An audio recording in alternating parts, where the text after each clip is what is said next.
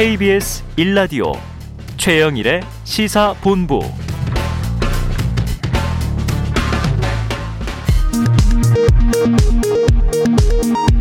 정보센터 뉴스입니다. 국내 코로나19 백신 접종 완료율이 오늘 80%를 넘어섰습니다.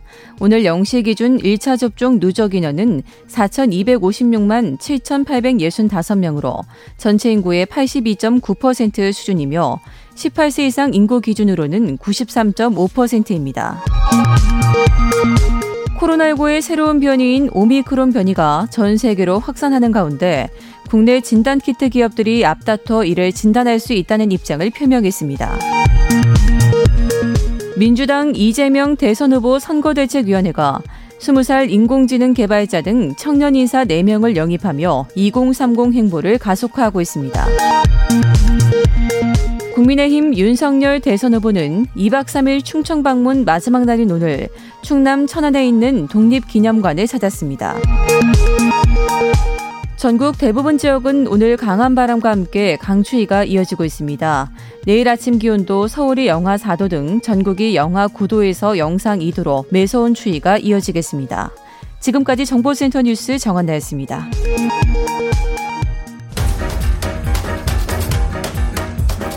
최영일의 시사본부 10분 인터뷰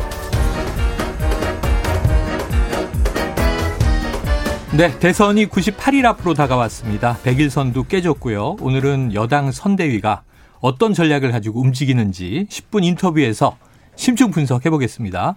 더불어민주당 선대위 전략기획 본부장을 맡고 있는 강훈식 의원 스튜디오에 직접 나와 계십니다. 어서 오세요. 네, 안녕하세요. 요직을 맡고 계신데 나와 주셔서 감사합니다. 무거운 자리입니다. 무거운 자리죠. 네. 중책을 맡으셨어요. 많이 바쁘시죠? 네, 뭐 정신이 아직은 없고요. 빨리 세팅이 좀 됐으면 좋겠습니다. 네네. 네. 왜냐하면 리모델링 중이니까 네, 그렇습니다. 지금. 네. 자, 그럼 민주당 선대위 인성 구성 언제쯤 이게 마무리될까요? 이번 주면 다 끝나지 않을까 이번 싶은데요. 주면 네, 이번 네. 주말 정도면 뭐다 예. 윤곽이 드러나지 않을까 네. 이렇게 예측해 봅니다. 그래요. 그런데 이제 선대위 인선하면 뭐 어제 이분이 가장 화제고 네. 오늘도 이어지고 있는데 조동현 공동 상임 선대위원장 네. 이렇게 됐어요. 네. 또 이게 상대당에는 국민의힘에는 또 이수정 교수가 네. 선임이 돼서 이제 어찌 보면 여성 맞대결 이런 분위기인데 음. 두분 다 비슷한 시기에 영입된 여성 공동 선대위원장이니까 비교를 많이 하고 있습니다. 네. 자, 그런데 이제 민주당이시니까 네. 조동현 이 선대위원장 어떤 인사고 어떤 효과 기대하십니까? 그 먼저 과거가 아니라 미래로 가는 인재 영입이다. 네. 이렇게 자평하고 싶고요. 우주항공 분야의 인재를 영입했고 사실은 미래 미래 산업의 먹거리, 새로운 성장 음. 네, 동력을 이야기해 줄 수 있는 분을 예. 저희는 선대위원장으로 모셨습니다. 어. 사실은 이제 방금 뭐 이수정 교수랑 잠깐 비교도 하셨습니다만 네네네. 저희는 여성이란 이유만으로 좀 비교할 건 아닌 것 같다. 어. 왜냐하면 여기는 미래의 먹거리를 이야기하는 사람이고. 이수정 교수님도 다른 데 특화돼 있는 거기 때문에 음. 그래서 오히려 뭐 당 대표인이 이준석 대표가 30대 당대표가 그 당에 활기를 불러일으켰던 것처럼 네. 저희는 오히려 어, 조동현 선대위원장이 우리 당에 새로운 활력을 좀 불러일으킬 수 예. 있을 것 같고 또 나아가서는 미래에 먹고 사는 것에 대한 이야기 이런 것들을 좀 많이 어, 당을 먹고 사는 성장의 동력의 기조로 바꿔줄 수 있을 것 음. 같다 이런 기대를 갖고 있습니다. 네네. 자, 오늘 소식이라 이제 여쭤보면 권리당원 게시판 운영이 잠정 중단됐습니다. 네. 뭐 이유가 있습니까? 이제 지지자들끼리 이제 저희 선거가 끝나고 네. 이제 그 안에서 다툼들이 있습니다. 보통은 그 있죠. 경선 네. 끝난 지는 꽤 네, 됐잖아요. 경선 끝났어도 이제 뭐 서로들 앙금도 있고 막 아직도? 이렇게 되는데 문제는 뭐냐면 이분들을 이분들끼리 너무 과열돼서 서로 게시판 논쟁들이 될 경우에 어, 지금이 선거 국면이잖아요. 그렇죠. 그러니까 선거 국면이면은 이분들끼리 고소 고발 뭐 예를 들면 법적 갈등이 생길 가능성이 굉장히 아, 높습니다. 그리고 네네네. 본의 아니게 허위 사실 유포도 그 안에 일어날 수 있고요. 음, 음. 그래서 저희가 너무 혼탁해서 당원들을 좀 지키자 어떤 네네네. 의미로 보면 이게 좀 이렇게 과열되는 걸좀 막아야 되는 거 아닌가라는 예. 문제 의식에서 어, 잠정적으로 중단하게 아, 그랬군요. 됐습니다. 왜 예. 이걸 여쭤봤냐면 그 조동현 위원장 인선되고 사생활 논란이 나와서 일부 보도가 있고 이 온라인에서는 더 이제 얘기가 확산되잖아요. 그래서 이제 어떤 이유인가 그랬는데 이 문제는 어떻게 뭐- 대응합니까? 아니 저는 국민에게 검증 받아야 되는 선출직 공무원들이야 뭐 네. 그런 것들도 검증 다 하고 음. 뭐 그런 것도 따져봐야 되고 뭐 이렇게 뭐 보면 도덕성 되지만 문제도 있고 예, 뭐 그렇죠. 그런 것들을 이, 있다 없다 이런 거 따질 수 있지만 음. 선출받직이 아니라 선대위원장이시잖아요. 네. 그럼 뭐 어디 지금 국회의원 나오신 거나 이런 분들이면 그러면 아니고. 되는데 너무 우리 좀 과도하게 사생활에 네네네. 대해서 집착하는 거 아닌가 하는 특히 생각이 좀 여성 문제에서 그런 예, 경향도 그냥 있습니다. 또 그리고 또 사- 허위도 아니, 그러니까 사실도 아니고 그래서 네. 이제 그런 부분에 대해서 허위 사실 유포로 고발할 거든 고발하고 어. 좀 진, 뭐 당은 좀 단호하게 대응하겠다는 입장입니다. 단호하게 대응하겠다. 네. 또 그렇죠. 선거 도와주러 오신 분인데 아니 그러니까 이게 뭐 그분의 거죠. 사생활이 뭐가 이렇게 의미가 있는지 잘 모르겠어요. 당의 책무기도 합니다. 네. 자, 이 조금 전 세계일보 보도가 나왔는데요. 이 조동현 공동상임 선대위원장이 오늘 오후 본인 관련 각종 의혹에 대해 직접 해명 기자회견을 여는 방안을 당 차원에서 검토 중이다.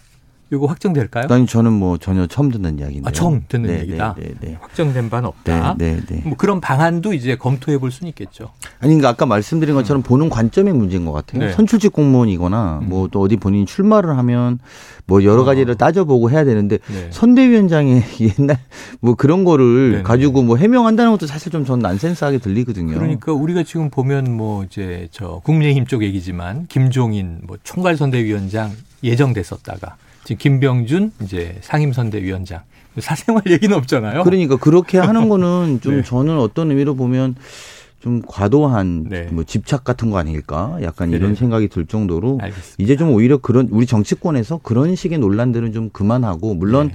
어, 국민들이 뽑아야 되는 사람 또는 당이 공천한 사람들에 대해서는 엄중하게 따져야죠. 음. 네, 그런 네. 것들은 어, 여러 가지로 또 검증을 해야 되지만 그런 게 아니고 선거 도우로 왔다가 네. 예를 들면 이런 논란으로 만들어지는 것이 이제는 네. 좀 자제해야 되지 않을까 자제해야 한다. 생각이 듭니다. 혹시 뭐 나중에라도 지방 선거나 총선이나 뭐 대선이나 그, 나오면 후보가 되면 냉정하게 네, 따져봐야죠. 그때 이제 네, 네, 여러 가지 그렇습니다. 문제가 검토돼도 늦지 않습니다. 왜냐하면 지금 다 98일 이후에는 승리하든 패배하든 네. 해단되는 조직이죠. 자, 이제 중요한 내용으로 넘- 넘어가 보겠습니다. 이번 주 초 윤석열 이재명 후보 지지율 저희 KBS 조사는요. 네. 이게 동률로 나왔어요. 네. 최근 대선 판세 어떻게 분석하고 계신지 골든 크로스를 좀 예상하시는지. 아, 뭐 저희는 사실은 여론조사에 대해서 염- 민감하게 생각은 안 하려고 하는데 네네. 100일 전에 승리한 사람이 보통은 이겼다 노무현 전그 대통령 얘기가 많이 보도됐죠. 네, 많이 주에. 보도됐어요. 네. 그래서 야 이거 어떻게 되는 거야 많이 밀리던데 이런 음. 걱정들을 많이 해주셨는데 네. 그날 공교롭게 KBS에서 동률인 조사가 나와서 그렇죠. 음. 어, 저희는 이제 제로 베이스에서 처음 다시 시작한다. 아. 신발끈을 묶고 새로 시작하면 되겠다라는 마음으로 갖고 있고요. 음. 골든 클러스 뭐 이런 거는 모르겠습니다. 네네. 목표는 조금씩 점수를 지금 어쨌든 민주당은 계속 바뀌려고 하고 네. 또 새롭게 혁신하려고 하고 또 새로운 인물들을 영입해서 네. 국민들에게 선보이고 있고 또 새로운 내용으로 과거는 몸집이 크고 또 둔하고 둔감했던 조직이었다면 이젠 좀 예민하고 음. 기동적이고 신속한 조직으로 펴- 탈바꿈하고 네, 있고요. 이제 그런 것들이 국민들한테 어필되고 국민들이 받아주신다면 음. 올 연말 내년 초에는 아 일부는 우리도 이기고 일부는 저쪽도 이기는 정도까지 네. 한번 목표해 볼 수 있지 않을까 조심스럽게 생각합니다. 알겠습니다. 자, 이재명 후보 청년과 민생을 강조하고 있습니다. 그런데 이제 이대나 이대남과 이대여의 반응이 그 기대는 좀 못 미치는 거 아니냐 하는 이제 또 보도들도 많이 있습니다. 좀 어떤 전략으로 청년의 지지를 가져올 생각이세요?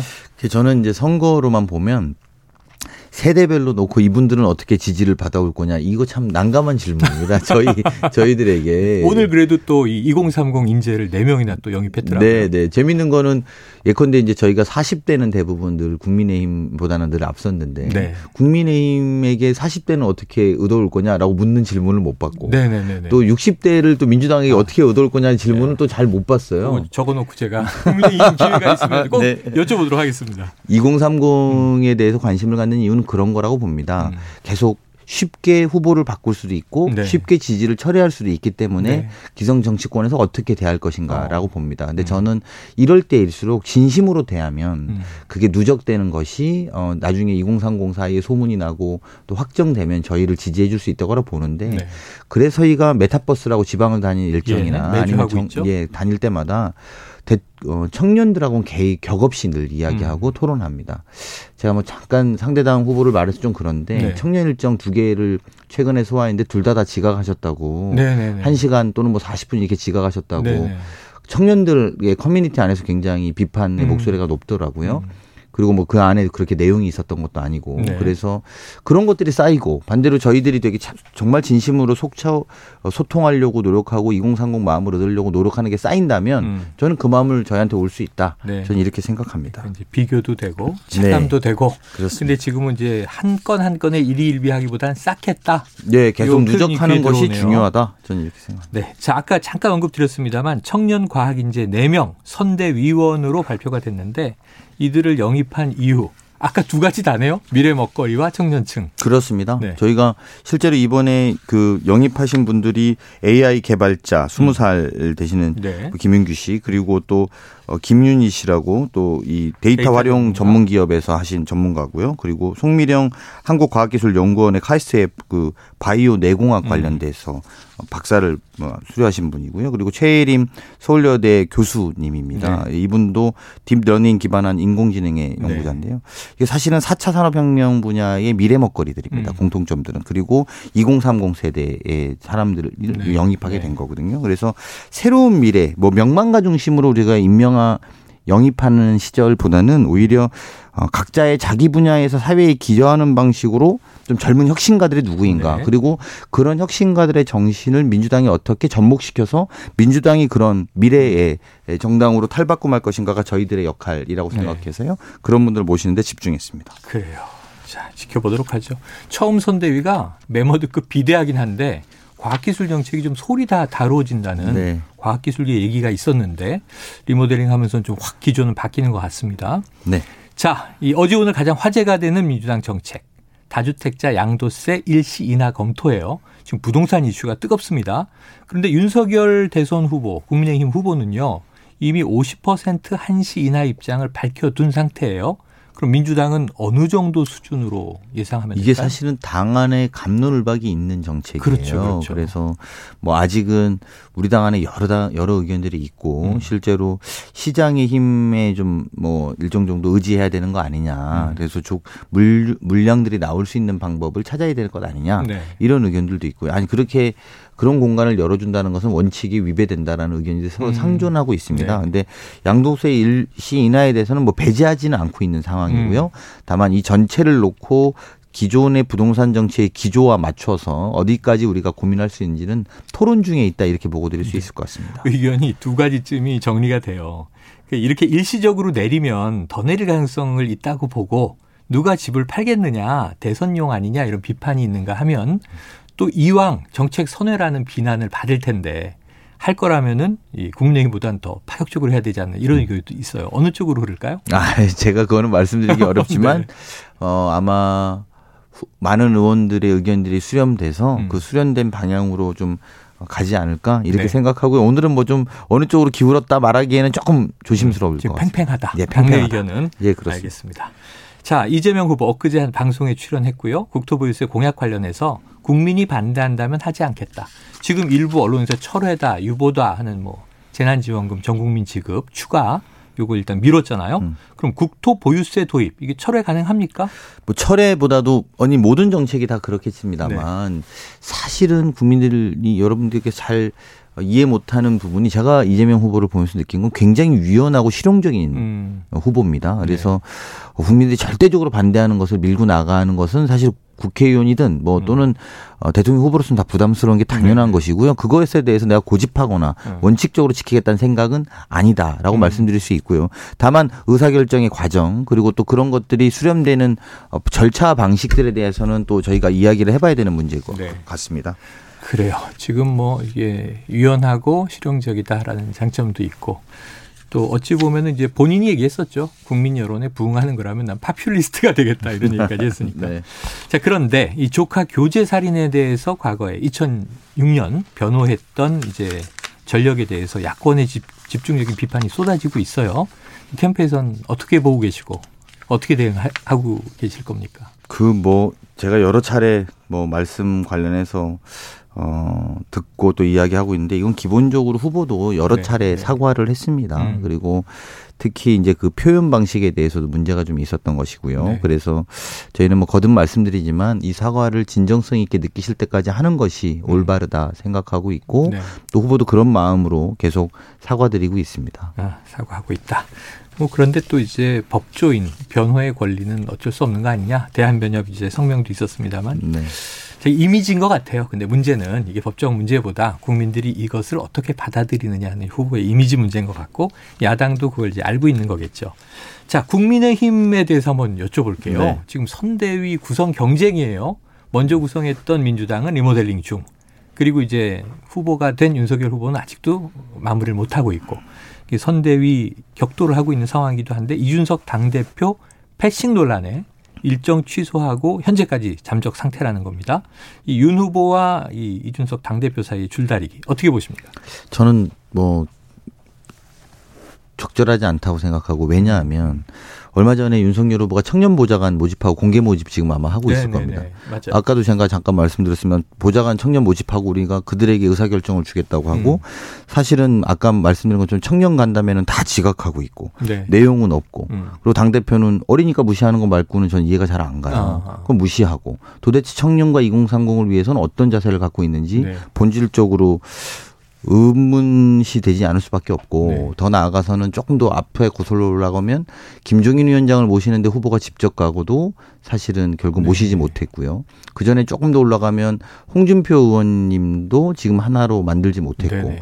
또 유승민 의원님이라든지 다른 분들도 지금 보이지 않는 상황이에요. 음. 그래서 이것 하면 윤석열 후보의 리더십 자체가 의심받는 것 아닌가. 네. 그리고 당 대표가 저는 다 내려놓고 지금 하고 있다고 봐요. 음. 무슨 말이냐면 당 대표가 원래 당연히 공동 선대위원장도 하지만 본인이 홍보 미디어 본부장 이런 실무자 자리로 내려갔어요. 네. 사실상 백의종군이거든요. 아. 그렇게까지 백의종군을 하는데 이건 뭐 어제 또 심지어 공동 선대위원장으로 선임되신 이수정 위원장께서는 내가 30대 아들이 있어서 안다. 그때 그 이렇게까지. 예, 네. 그 또래 아들 이렇게까지 폄훼하면 그래요. 사실은 진짜 청년 세대의 마음을 얻겠다는 것인지 음. 그리고 홍준표 대표는 오히려 이런 말을 했는데 홍준표 어, 네, 네. 의원께서는 당의 가장 큰 어른은 국민 선출로 된 당 대표다 네, 네. 이렇게까지 했는데 당 대표를 그렇게 선출한 당 대표를 이렇게 위 어, 임- 임의로 오신 분들이 그렇게 음. 30대 아들로 음. 비유하고 또 이렇게 말하면서 그 정당이 국민의 마음, 즉이 20대 2030의 마음을 얻을 수 있다고 보는 건지 네. 예. 그리고 실제로도 얻고 싶다면 그렇게 하는 게 네. 맞는 건지 좀 굉장히 회의적인 듭니다. 부적절하다 이렇게 얘기해 네. 주셨고 그 책임의 좀 많은 부분은 윤 후보에게 있다. 네, 이런. 취지로 이해가 됩니다. 어 오늘 굉장히 많은 질문 잘 소화해 주셨습니다. 아닙니다. 네, 말씀 고맙습니다. 네, 고맙습니다. 예, 더불어민주당 선대위 전략기획본부장 강훈식 의원이었습니다.